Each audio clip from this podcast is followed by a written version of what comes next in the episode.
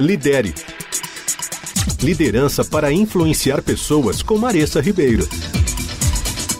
No episódio anterior, eu contei um caso fictício sobre um processo de mudança que aconteceu em um hospital e a percepção de três diferentes funcionários para exemplificar para vocês como obter engajamento da equipe é importante considerando, claro, as perspectivas das pessoas que estarão envolvidas nessa mudança. E como eu prometi, hoje eu vou trazer seis dicas práticas para te ajudar a obter esse engajamento. Algumas delas já foram mencionadas nos episódios relacionados à mudança e comunicação. Mas agora vamos lá apresentar todas essas dicas para vocês então. A primeira é Comunique claramente a visão. Eu já falei muito sobre visão nas colunas do Lidere e nesse episódio não seria diferente. Comunicar claramente a visão da mudança é um passo essencial para obter o engajamento dos funcionários. Apresente por que a mudança está ocorrendo e como ela vai melhorar a organização. 2. Esteja preparado para resistência. Sim, já espere isso. Não dê como certo que todos vão automaticamente apoiar a mudança, mesmo que você a veja como positiva. Suponha que haverão respostas variadas à mudança, algumas boas e outras nem tanto. E não permita que a resistência à mudança o pegue de surpresa. Entenda que essa é uma resposta natural e esteja preparado para enfrentá-la com empatia e compaixão.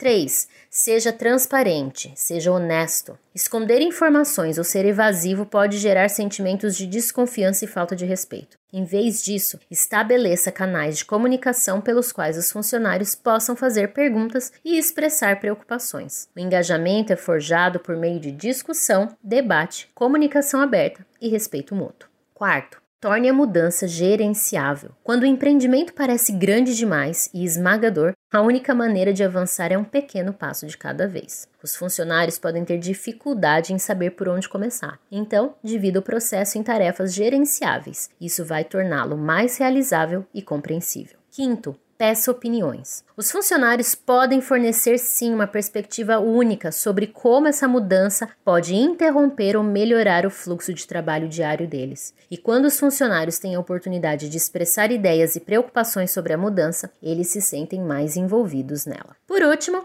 Estabeleça métricas de sucesso. Sim, essa é uma parte bem importante do engajamento da mudança. Entenda o que você está buscando, qual é a definição de sucesso. Estabeleça então métricas para avaliar o sucesso e informe os funcionários sobre quais são essas métricas e como alcançá-las. Dar aos funcionários algo para trabalhar os ajudará a se sentirem mais engajados e integrados a essa mudança. Então, conquistar o engajamento dos funcionários é um componente essencial da gestão eficaz da mudança. Alguns funcionários ficarão animados com a mudança, outros vão resistir e outros estarão em algum lugar intermediário. Então, concentre-se no trabalho em equipe, na colaboração e certifique-se de que todos os funcionários, todo mundo da sua equipe, saiba que eles desempenham um papel valioso nessa mudança e, por isso, no sucesso da organização. Espero que essas dicas tenham ajudado você e que você possa navegar muito bem nos processos de mudança na sua vida pessoal ou até no trabalho.